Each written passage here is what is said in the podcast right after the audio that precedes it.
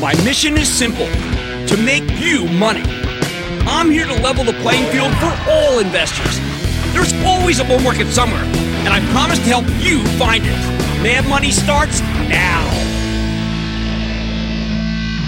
Hey, I'm Cramer. Welcome to Mad Money. Welcome to Cramerica. Other people want to make friends? I'm just trying to save you some money. My job is not just to entertain you, but to educate and teach you. So call me at 1 800 743 CNBC or tweet me at Jim Cramer. Today, the Bulls got mauled. They are in full retreat. With the Dow plunging 396 points, S&P plummeting 1.66%, and the Nasdaq nosediving 3.03%. And that's left us with a lot of questions. We're all struggling to figure out when does this rout end? When do the buyers come in? When do the sellers finish? Frankly, we don't know. And that uncertainty is what allows this roving bear market to keep tearing us to pieces. Today was the software, the web, the cloud, the telecommunications, social media. They all let us lower. It's as though money managers are unwinding a gigantic position in these groups, many of which, and I think this is really crucial for you to know, many of which are still up a great deal for the year. And they have plenty of reasons to head from the hills because people do not want to give up those gains. Let's take them down. And you, look, some of them are going to be familiar to you. Some of them are not if you just tuned in for the first time. But, like, for instance, this is one that's a continual theme for me. Uh, there's the Apple article in the Wall Street Journal. Apple suppliers suffer with uncertainty around iPhone demand. They're saying all the Apple's products are slowing, not just the cheaper ones. To me, these stories of slowing iPhone demand have become pretty repetitive, but nobody else seems to care. Each time they're treated as totally revelatory, Pulitzer Prize winning even. The only thing we haven't seen yet are the downgrades. We've only had a couple. There could be many more. Now, I've told you over and over again this market can't stabilize until Apple stabilizes. And we have the, uh, the chartists, they are saying it's all over but the crying. It doesn't help that Vice President Pence keeps throwing down the gauntlet against the Chinese, as the People's Republic is Apple's most important growth market. My view, Apple's a long term hold, with its huge installed base giving the company's service revenue stream a lot of room to grow, which is why you own it, don't trade it.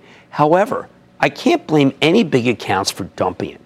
And at least short term, I wouldn't expect the stock to bottom until some of the analysts start downgrading it, or many of them downgrading it, because the stock is still up almost 10% for the year. And the collective tell, it's not really been thrown yet, as painful as it has been for people who have watched it round trip. Second, dare I mention it, Facebook. Facebook is just an unmitigated disaster when it comes to management. I think this, I actually think the stock would trade higher if CEO Sheryl Sandberg left. Said that this morning on Squawk, uh, which is amazing, given that there was a time not that long ago when the stock would have been down 10 bucks on the news of her departure. Mark Zuckerberg, the CEO, is now making Elon Musk look like the Dalai Lama. The scathing articles about Facebook really remind me of the Nixon White House in the final days during the Watergate investigation, with a real every man or woman for herself vibe. I've been calling for some sort of elder statesman to come in like this. Remember, I've been doing that for months too, right? Actually, for a year. Uh, like, like, when Eric Schmidt took the reins at Google in 2001, giving the founders some adult supervision, putting the company on better footing. That's what Facebook desperately needs right now someone experienced to take over as CEO, uh, you know, as chairman, maybe protect Mark Zuckerberg from himself. Of course, the stock is toxic as long as this issue goes on. Uh, the real problem being we don't know what this is, meaning this issue. What is it? I wish I could recommend Facebook here, but I just can't find a reason to jump in front of a speeding freight train. I think the stock is cheap. I think business is actually pretty good. But with Zuckerberg declaring war on the lawmakers, on the investors, and even on his user base, again, very Nixonian, by the way, that's kind of beside the point. Facebook management. Yeah, it's true. Third, the software stocks are in free fall, and the move is based on, well, nothing other than perhaps a sense that the global economy is slowing and slowing rapidly. Plus, there's a widespread revulsion toward expensive stocks, and these stocks are far from cheap. This moment reminds me of the winter of 2016, where Salesforce.com, speak of the devil, plunged from 81 to 54 on pretty much nothing. Just like today when it plunged from 132 to 121 on nothing. How does it end? These brutal declines in tech typically end when the longs are finished selling and the valuations uh, can be sustained. We're not there yet. The incredible thing is, there's no concrete evidence whatsoever that anything is really wrong. Nobody's seen a real slowdown in the web. If anything, the numbers have been quite strong. But try telling that to the sellers who fear that this could be like the winter of 2016 or worse, because the selling is even more indiscriminate. Try telling it to someone who's up 225% on Twilio. You know, we love that. Or uh, look, or, or, or 25% on Adobe. They went out. They went out before the gains get taken away. Fourth, for the first time since the financial crisis, dip buying has failed. That's right. Ever since the generational bottom in March of 2009, it's paid to buy the high flyers into any momentary weakness. That's been the most reliable way to make money. No more. Now buying the dip seems injudicious, if not disastrous. Just think about the people who bought the myriad dips in NVIDIA, fantastic semiconductor stock as it fell from 292 to 144, or Micron from 64 to 36, or Western Digital from 106 to 45, or NXP Semi from 125 to 81. The NASDAQ is littered with these breakdowns. I could have gone on and on, people. The presumption is that 2019 will be a down year. How can you rebut it? I have no real comeback to the theory that dip buying is dead because we, we've had no clarity on 2019 and don't expect mer- uh, mergers to, to save you because China's vetoing the mergers involving the semis. Fifth, it's hard to make a trade deal with a country when elements in your government keep pushing for what sounds like a lot like regime change. And that's what Vice President Pence said, uh, laid out this weekend. A direct challenge to China's geopolitical uh, aspirations. I was shocked the market opened up. I read every inch of that thing. I read the speech on the White House uh, uh and I said, "Oh my God, we're going to get crushed today. If this administration views trade with the People's Republic as simply providing fuel for their attempts to become a superpower, uh, empire, uh, you could easily uh, imagine them cutting off that trade entirely. They don't want to fuel the ambitions of China. Of course, that would be horrendous for all sorts of American businesses, and it wouldn't work. But many people believe that's where we may be headed. I think it's extreme, but try telling the sellers that it's extreme. Second, the Federal Reserve is in a real tough spot here. Notice I put that in a much less pejorative way. I think the recent employment data is too strong for them to stop tightening. I'm so remember I favor the December hike because this seems to be the only metric that really matters to them is employment. We need a definitive uptick in unemployment for these people before the Fed will stop. And I doubt that can happen by December as the economy is still humming.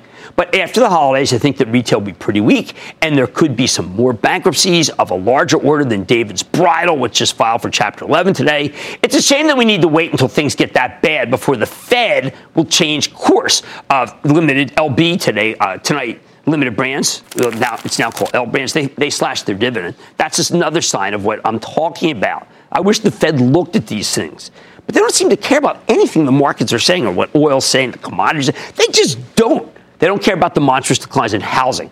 The Fed wants concrete evidence of people being thrown out of work before they become less hawkish. I do not think that's the way to run the Fed, but I am definitively not in charge. Seventh, only a few stocks are working, and those are mostly stocks that you buy when you believe we're headed into a recession.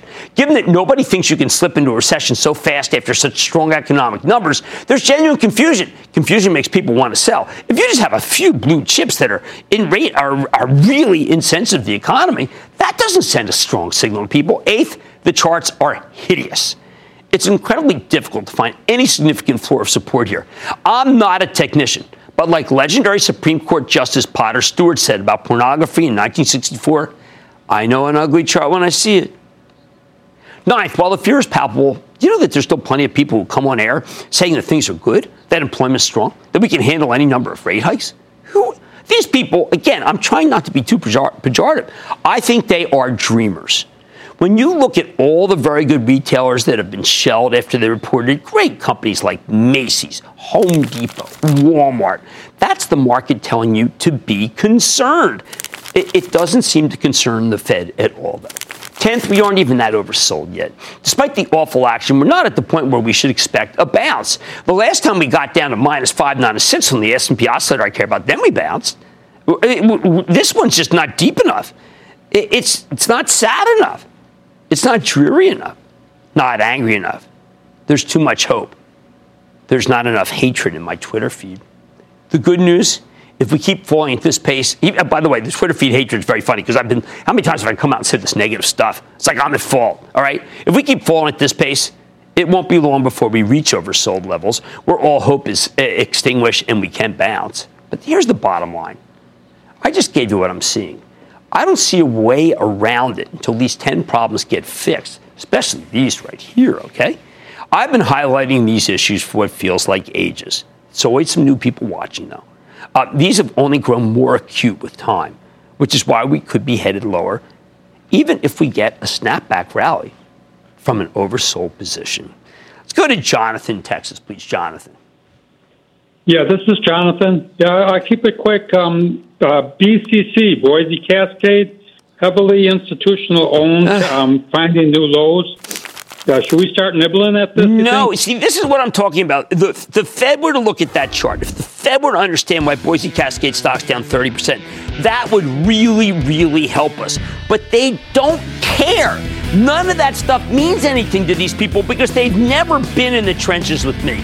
They missed it in 2007 because they weren't in the trenches, and they're missing it now. Right, we're in a powerful bear market phase. When does the rout end? Well, not until we get these 10 problems fixed. Uh, uh, we don't. If we get this, let's say if Apple breaks down again tomorrow, Facebook breaks down tomorrow, the software stocks break down tomorrow, the dip buyers get crushed, we hear more negative China news, the Fed says nothing, few stocks are working other than these the ones that are recession proof. No real level of support. Rose colored glasses. More people coming on here and say I, am optimistic and not oversold. Well, guess what? We're going to continue to get more on Mad Money tonight. Will Yeti's IPO keep your profits cool like it's coolers? I'm giving my take ahead of the company's move to go public. Then, does today's drop make you feel like you need a drink? Uh, you're not the only one, partner. I'll tell you if an investment in a company like Molson Coors can make sense here. I remember when that was very non-economic, right? It just went up no matter what. Used to drink more beer, like the lipstick thing that makes Estee Lauder good. And it's a pivotal time of the year for the retail cohort.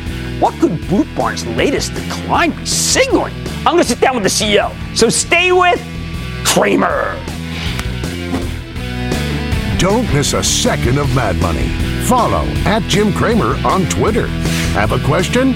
Tweet Cramer. Hashtag mad tweets. Send Jim an email to madmoney at cnbc.com or give us a call at 1 800 743 CNBC. Miss something? Head to madmoney.cnbc.com. The product is built to last, but is the investment built for long term success? Yeti is built tough, but after an IPO, is the stock tough enough for your portfolio? I love this stuff. Hey, all right, as we sit through the rubble trying to find stocks that went higher today, despite an otherwise terrific session, because that's a great way to measure relative strength sometimes we find some really, really compelling, intriguing opportunities. Opportunities like this one.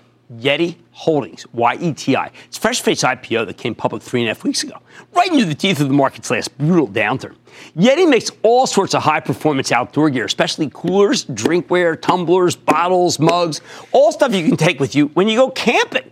The company's growing like weed, but it had the misfortune of coming public at the worst possible time, when the market's getting pummeled based on fears of inflation and a Fed-induced slowdown. Investors feel a lot less inclined to take a chance on some newly minted growth stock.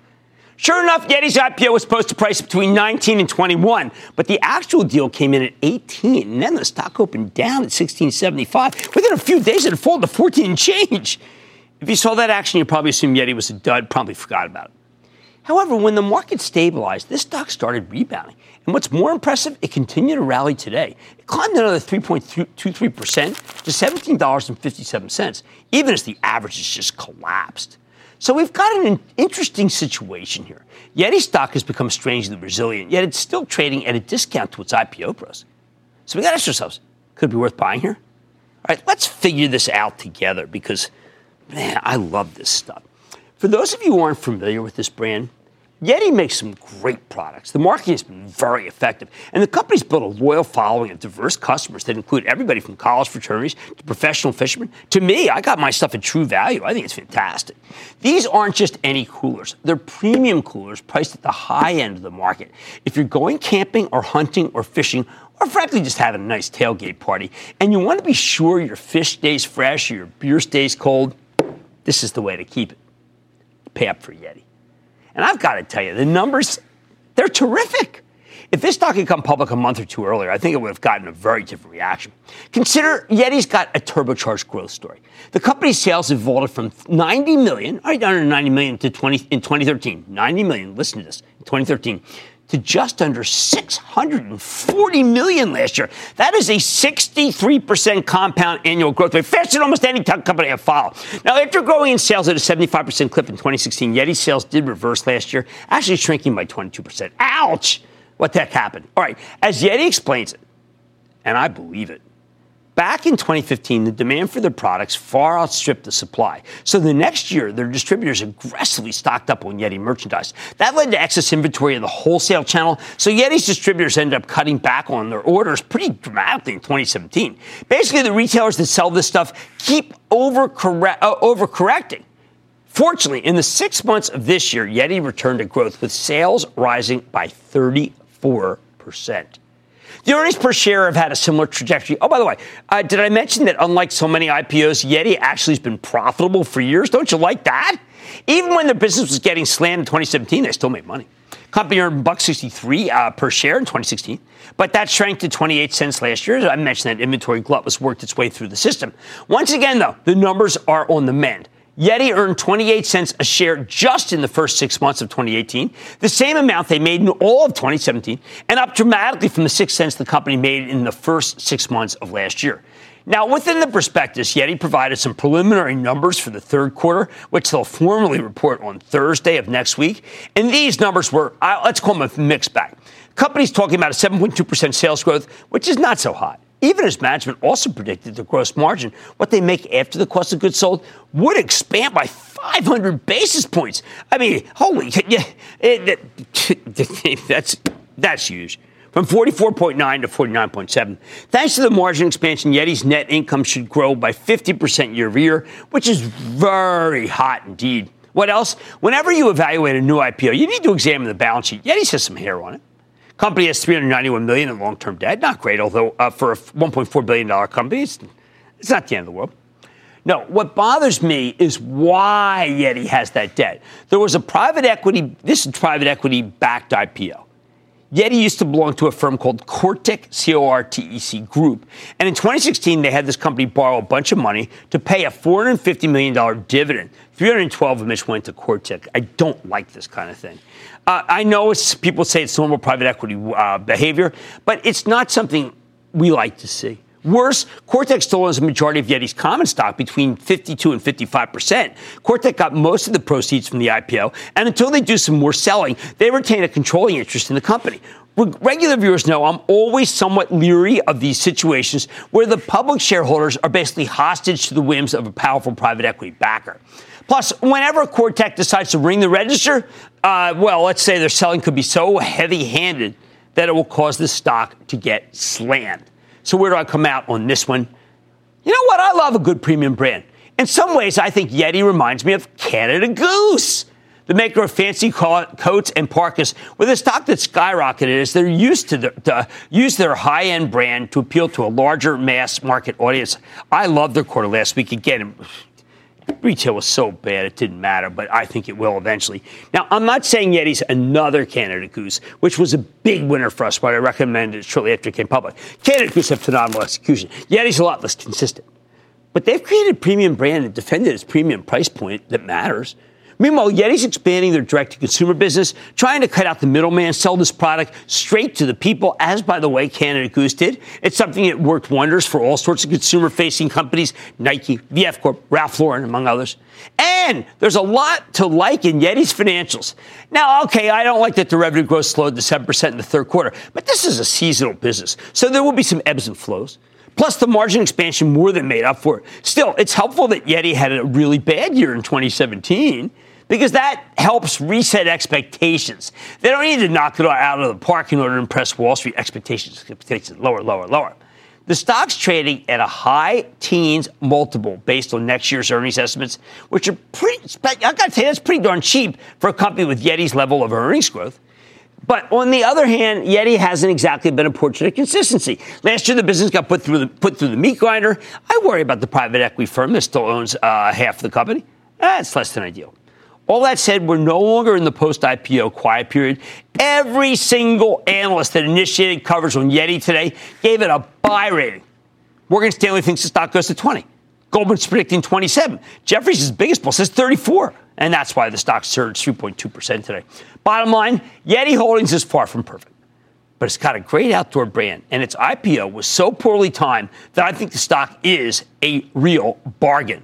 Yeti, call me a buyer. Rodney, New Jersey, Rodney. Hi, Jim. How you doing? I am doing well, Rodney. How about you? I'm doing great, thank you. Good. Well, go ahead. So my question is, I've owned Newell Brands NWL for many years and have purchased it for my children over the years as well. I felt it was a highly diversified company with many products both that I knew well and more importantly that my children knew well. Their products must be in every house across the country. It had a great dividend and I considered it to be a conservative and solid company.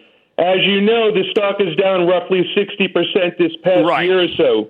A drop I would have considered to be impossible and unheard of.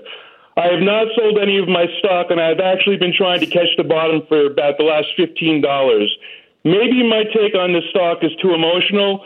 That is why I'm calling you for your professional, unbiased opinion on this once great company. Should Okay. I buy more, hold, or I think get out my, I'd love him to come on the show, but Michael Polk's last quarter was a good one. Michael Polk is doing some good work. This is not an L Brands, for instance, which even though they reported a better quarter, had to slash their dividend and, and fire or got rid of the Victoria's Secret person or somehow that happened. I'm, I'm going to tell you that I think Newell, at this point, you should hang on. And you're absolutely right. Remember, they have Rubbermaid. That's a pretty good brand. But this Yeti brand, wow, I'm telling you, because the market's so bad, people are throwing these stocks out. I think it could be a monster. It's a terrific, it's a terrific nameplate. I think it's a bargain. Much more mad money in. The market erased the members' gains today. Wow. Feel like you need a stiff drink after the move? I'll tell you if Molson Coors could take the edge off. Then my exclusive with the CEO of Boot Barn, one of the best retailers out there. The stock might be dropping like a rock, but are the boots still made for profit? And while Trump might make you feel confident that a trade deal could be done with the Chinese, Pence is taking the other side of the trade. I'll tell you how to approach the unknowns. Stay with Cramer.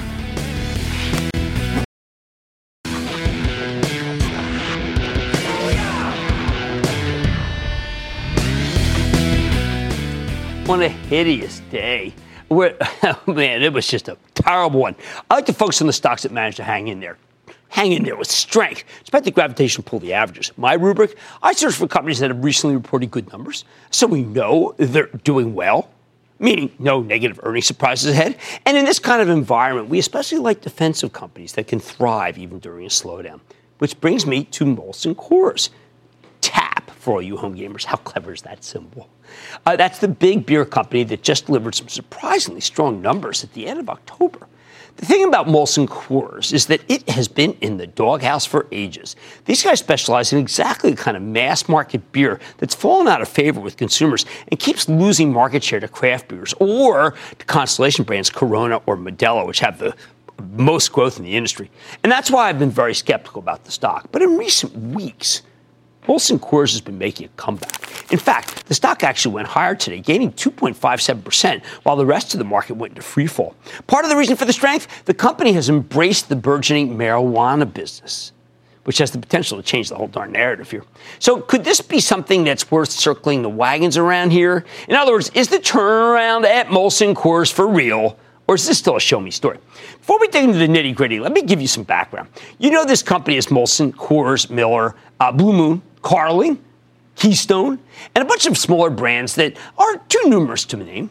For ages, Molson Coors, Coors had a joint venture with the old SAB Miller called Miller Coors, which combined both of the businesses in the United States. But when SAB Miller sold itself to Bud in 2016, Molson Coors bought Miller's chunk of that business for much less than we thought it was going to be that would have to pay for it.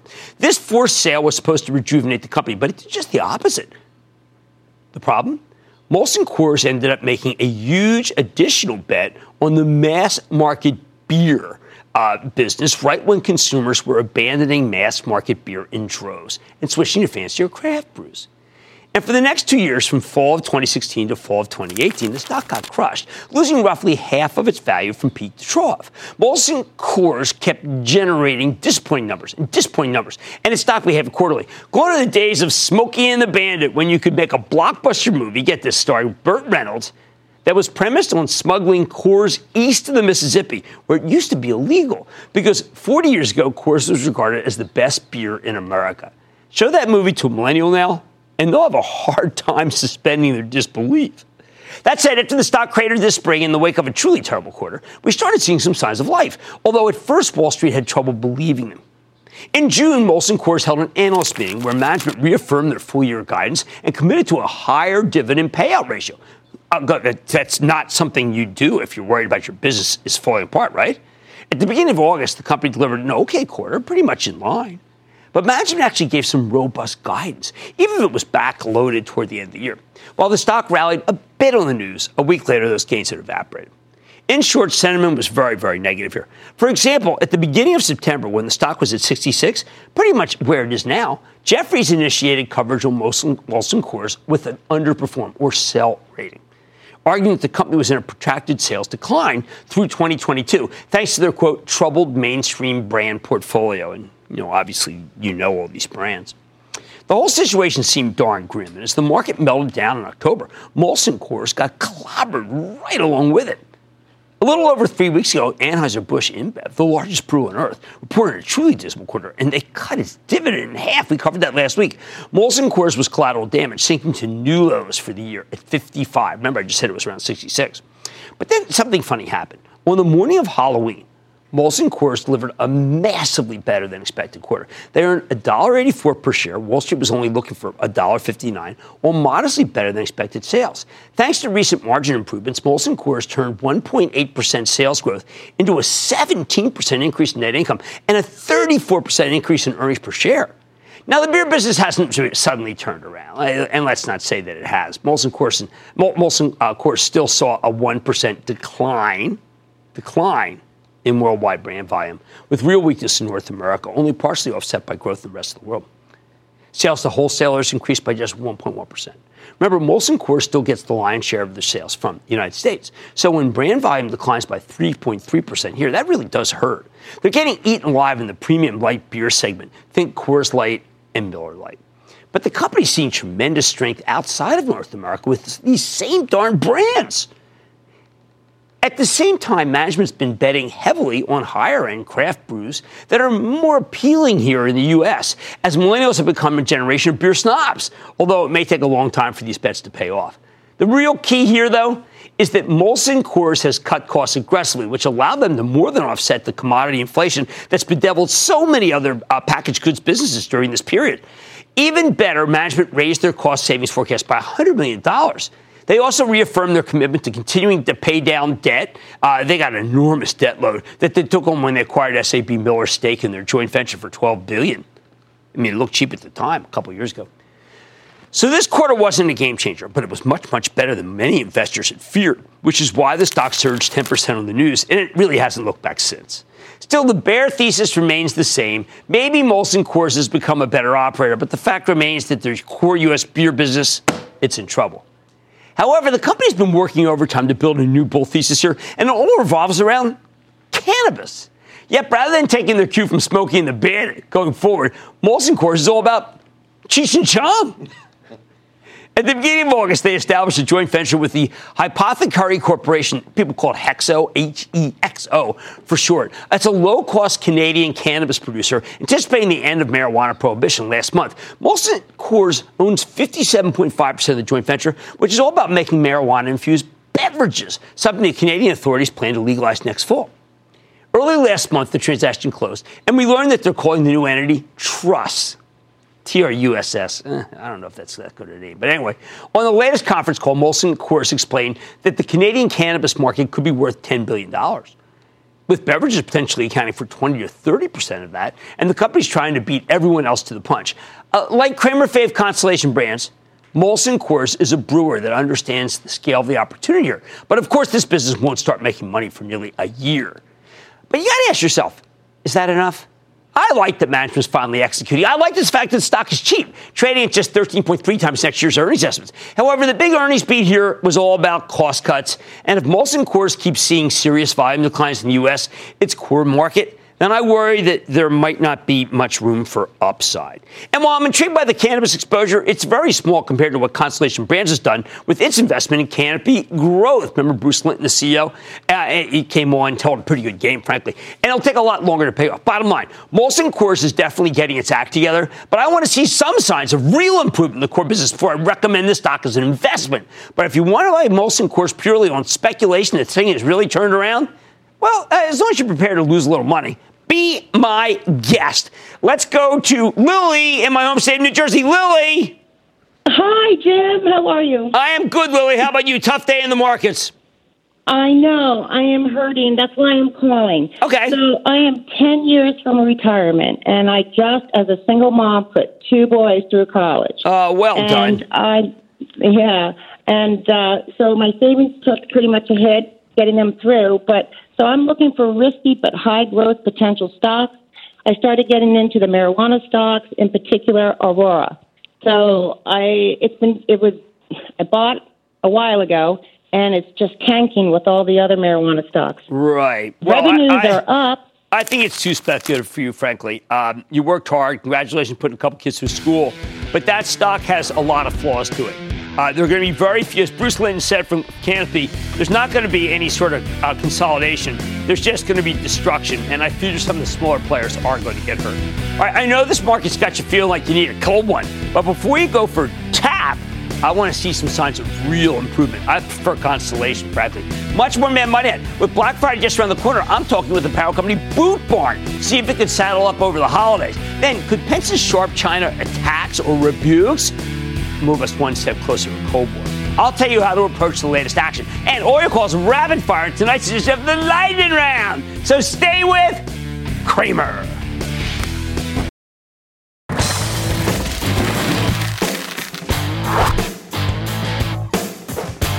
Listen, you know I've been sounding the alarm for months, arguing that the economy is more fragile than it seems. But that's because I want you to be able to remain calm on awful days like today. I don't want to be shockers, right? While there are plenty of reasons to be worried here, when Wall Street starts to panic, has a tendency to throw the baby out with the bathwater. And that can create terrific opportunities. Take Boot Barn, symbol BOOT for all you home gamers, the lifestyle chain that sells Western and work related footwear, apparel, and accessories Think of it as a play on what people actually wear in the heartland, something Wall Street money managers can have trouble getting their heads around. Now, Boot Barn stock has been a fabulous performer, and it's still up nearly 25% for the year. Not many can say that. But in the last couple of months, it has been hurt, losing about a third of its value since mid September. Why? Well, some of it's because of the market wide sell off, but some of it is just downright inexplicable. When Boot Barn reported near the end of October, the stock nosedived from 28 to 25, and it kept sinking to 20 bucks and changes of today. You think the quarter was really terrible, right?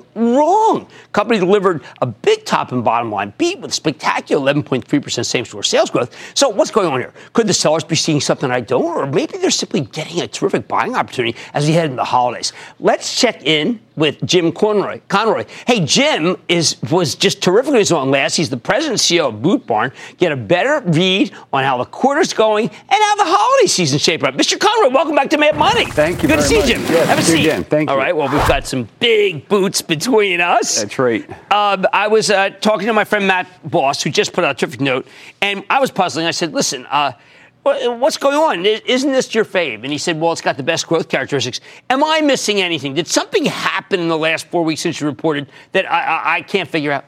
I, I don't think so. Look, we've had, as you know, three consecutive quarters of double digit comps. Our stores have been growing nicely. Our e commerce business is growing nicely. Margin is improving. Um, we're optimistic about the business. And a bit perplexed about the stock price. All right, that's it. what I want to hear, frankly, because I want my management perplexed when the stocks get hammered. Now, okay, so let me think, tell you some things I came up with. One is people are worried how much of your uh, boots are sor- uh, your apparel sourced in China. So the piece that's directly sourced by us is probably only seven or eight percent of our entire business. Okay. So more of it is sourced overseas, but that is really up to the manufacturer or the brand to have to kind of import it and worry about tariffs, right? So that might be passed through or passed along to the consumer or split with the factory. But for us, our direct impact is about half of our private brand business which is 15%. percent About mm-hmm. half of that is, comes from China. So that is really our direct responsibility. All right. So when you hear the president or, Vice President Pence this week, weekend is very tough. Do you think, okay, we got to find another place, maybe Vietnam, maybe Cambodia? Of course, we're looking at alternative sources, and I think the brands are looking at alternative sources. But China has a compelling proposition, right? They things are manufactured there for a reason, and I think their productivity is strong. And I think my personal view is they'll figure out a way to continue to be an importer to the U.S. All right, now uh, you have a big exposure in Texas. Oil's come down. Is uh, that area had been hurt? So our our I think the exposure to oil for Boot Barn is a little bit overblown, right? If we went back for the last eight years, our same store sales have comped on average 8%. And that includes a precipitous decline in oil. Now, in fairness, at that point in time, uh, our same store sales did soften a bit and they came to roughly flat. Um, and I think that was a combination of softness in the, the price of oil, but we had also just made an acquisition and we had acquired Sheplers, and that business had come down because we were changing from a high low pricing model okay. to an everyday pricing. Uh, but I think those are kind of combined together with exposure to oil. I mean, I would think that anything north of 15, you're okay. Yes. Okay, absolutely. good. Now, I think that, that viewers might want to understand that you have a good read on the consumer. You have great you have great CRM, customer relations uh, management analytics, and you also have e-commerce, which shows you where you could put stores. It's almost like you've got a roadmap to put up more stores. Of which, how many more can you put up? So we have about 233 stores today, and we can double that store count. And we have a roadmap for the next 10 years to, as to where we're going to put stores and continue to build out the country. And we do use e-commerce data, to your point. We also use a, a heavy dose of other data, whether that's um, employment, blue collar employment, radio, uh, radio listenership, country radio listenership, uh, rodeo viewership, uh, pickup trucks. Uh, all of that kind of goes into a multivariate equation, and we figure out where we can put our next store. Are you one of those companies that where I, I they see what I call up in the social media and they follow me, which I, I never mind because I typically want this stuff. I mean, do you use Google, Facebook? Uh, do you sit there and worry about Facebook? Uh, we don't so much. I mean, for us, we have much more traditional media, where most okay. of our media spend is. So we are still country music radio, television, direct mail, email. Of course, we do a bit on social, but it's the minority of our of our media mix by really? a lot. Okay, uh, the great chart perspective on, on, America. You've got that famous New Yorker contract uh, uh, cover, and then you have pasture, forest, cropland. These are all areas you do well, all different kinds. That's right. I think what most people realize, and I had grown up in New York, but I think what most people realize is most of the country, as you fly from one extreme to the other, is people farming people working the land and riding horses and, and driving pickup trucks. And uh, I think you kind of lose that perspective when you're in, in Manhattan, for example. Understood. And finally, uh, holiday gifts. What are we thinking about for the holiday season? People still spending? I, we believe think people are still spending. I'm optimistic for the holiday season. We're extremely well positioned with our assortment, our marketing. Uh, our stores are fully staffed. There's a lot of concern from people around seasonal yes. hiring. Uh, but we've been able to get everybody fully staffed in, in, 233 stores across the country, and we're ready for the next six weeks of business. Well, that's terrific, and uh, you just got great stuff, and I'm glad you uh, were able to put it in perspective because a lot of people get concerned about everything these days. That's Jim Conroy's president and CEO of Boot Barn. What a strong story. Mad Money's back after the break.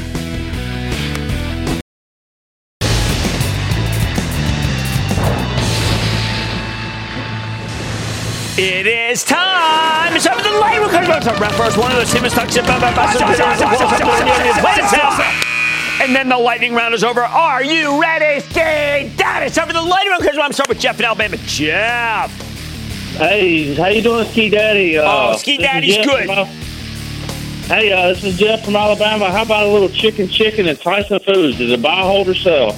Uh, which one was it? Ty- Tyson, no, no. Tyson had a bad quarter. I'm sorry. Sell, sell, sell, sell, They got to get it together because uh, millennials love protein. Let's go to Zach in Pennsylvania. Zach. What up, Jim? I'd like to hear your thoughts on Antero Resources. Man, we are we're recommending very, very few oil companies. One of the only ones I like is BP. Why? Because it yields about 6%, and it just raised the dividend, so I'm not worried about whether it can pay it. Let's go to Corey in Tennessee. Corey. Hey, Jim. Thanks for taking my call. You're quite welcome. I'm a fan of you and your show. Thank you. Um, my question is about is on uh, Lululemon stock ticker LULU. Oh boy, is this uh, a controversial one? Because I think they're doing well, but I got to tell you, high multiple anything including apparel, is being sell, sell, sell, sell. I sell. don't want to sell it. I don't want to sell it, but I'm trying to give you both sides of the story. Mitchell in California. Mitchell. Booyah, Jim. Thanks for taking my call. Of course. Hey, I'm calling you about ticker, symbol, ticker symbol TLND. Oh my God, there's FA. a million of the talents out there that's software. I mean, they're all getting crushed. I saw one just go by the tape. It was just, um, I mean, uh, Atlassian, symbol team. I, I know it's a twofer, but they, they had a fantastic quarter. The stock's down 10%. I mean, what kind of market is this? It's awful. I want to go to Steven in the Illini. Steve.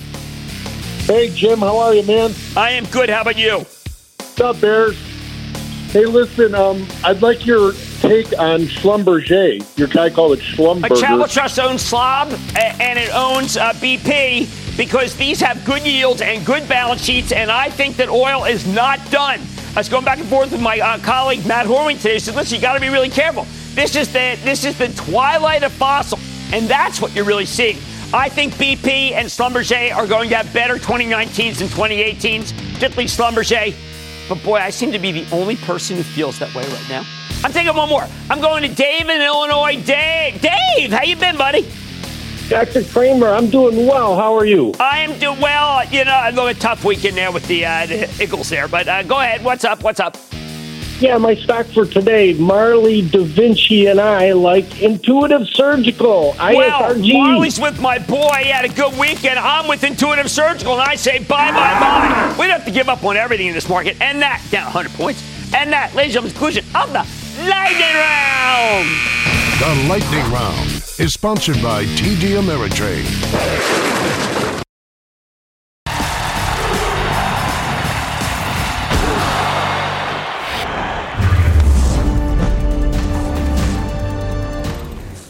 One big reason for today's meltdown we're in a trade war with China. But we don't know what the heck this administration's policy actually is. On the one hand, President Trump makes you feel confident that a trade deal can be done with the Chinese, maybe even as soon as the G20 conference at the end of the month. On the other hand, Vice President Pence keeps making speeches that make you feel like there's no point even negotiating with the PRC unless they replace their current government with a capitalist democracy or at least a capitalist something. It gets worse. President Trump intimates that there are lists and asks uh, going on behind the scenes, which potentially means something magical could happen. Vice President Pence makes it sound like we're trying to contain the Chinese the same way we contained the Soviet Union. The big difference? We didn't trade with the USSR. As Pence sees it, we're basically funding China's global ambitions with our trade. So we might as well shut it down because they're challenging American hegemony. And according to Pence, we're winning. How do we know? Because as the vice president explained at his Asia Pacific Economic Cooperation speech this weekend, China's largest stock exchange fell by 25% in the first nine months of the year, in large part because our administration has been standing strong against Beijing's trade practices, end quote. Yet the Trump administration has started a communist bear market. Now, what Pence leaves out is that, the, that, that he may have started a U.S. bear market, or at least a bear phase, with his remarks at the Hudson Institute last month, where he called for containment of China as it seems to expand its influence across the globe. That was exactly when the market started being crushed. That in October 3rd with uh, Jerome Powell and, and Judy Woodruff. All right, the latest APEC speech was more about how other countries don't need to take Chinese loans as part of their One Belt, One Road initiative, a multi trillion dollar gambit that's meant to be the world's largest foreign aid program, but one that does come with strings attached, sort of like the Chinese version of the International Monetary Fund. So if Trump's vice president is on the attack right into the face of the Chinese president, basically calling him a Shylock, how the heck can we be only a few deal points away from a trade agreement in China? It's almost laughable. Now, Donald Trump is president, not Mike Pence. But it's hard not to get the impression that this administration cares more about trying to destabilize or even topple the Chinese communist regime than it does about negotiating a fair trade deal so we can do more business with them. Now, maybe Trump and Pence are playing good cop, bad cop. I've been thinking about that. You could easily make the case that it's all rhetoric, that Pence is Trump's attack dog, and these speeches are all about getting better terms. It's the art of the deal. But I got to tell you, all of this talk of containment sure sounds sincere to me. So you can hope that the G20 yields results. But I would say that Pence's reiteration of the hardline containment policy makes that event much more binary. And the odds increase dramatically this weekend that there's no deal to be had. Just a further extension of the Cold War that began October 4th and seems to get hotter every single day. Stick with Cramer.